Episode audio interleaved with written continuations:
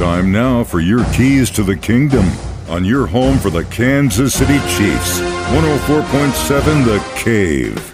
The rookies have finally made it into Kansas City. All the draft picks from this year's NFL draft got a chance to put on their uniforms, check out the equipment, and do their first press conference with the media. Let's meet Nic Jones. Um, it's definitely different. You know, I wouldn't say too much pressure just because I'm kind of thriving right now uh, and being in that role like that I don't know what I'm doing, but I'm willing to embrace. You know that I don't know what I'm doing. I think I I try to use that to the best of my advantage. I mean, you mess up, it's a teaching moment now because it's the perfect time to mess up. Um, I mean, I played a lot of sports growing up. I was a baseball player when I was little. I was a receiver before I was a corner.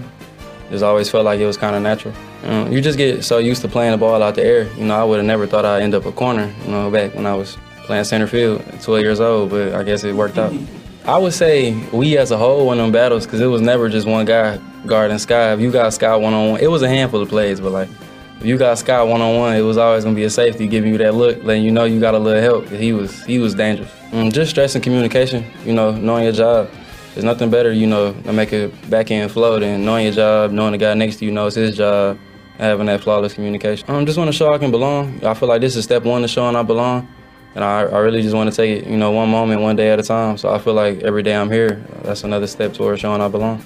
Those are your keys to the kingdom. Brought to you by Dr. Mark Melson, the doc that rocks, now at Springview Dental Care, and your home for the Kansas City Chiefs, 104.7 The Cave.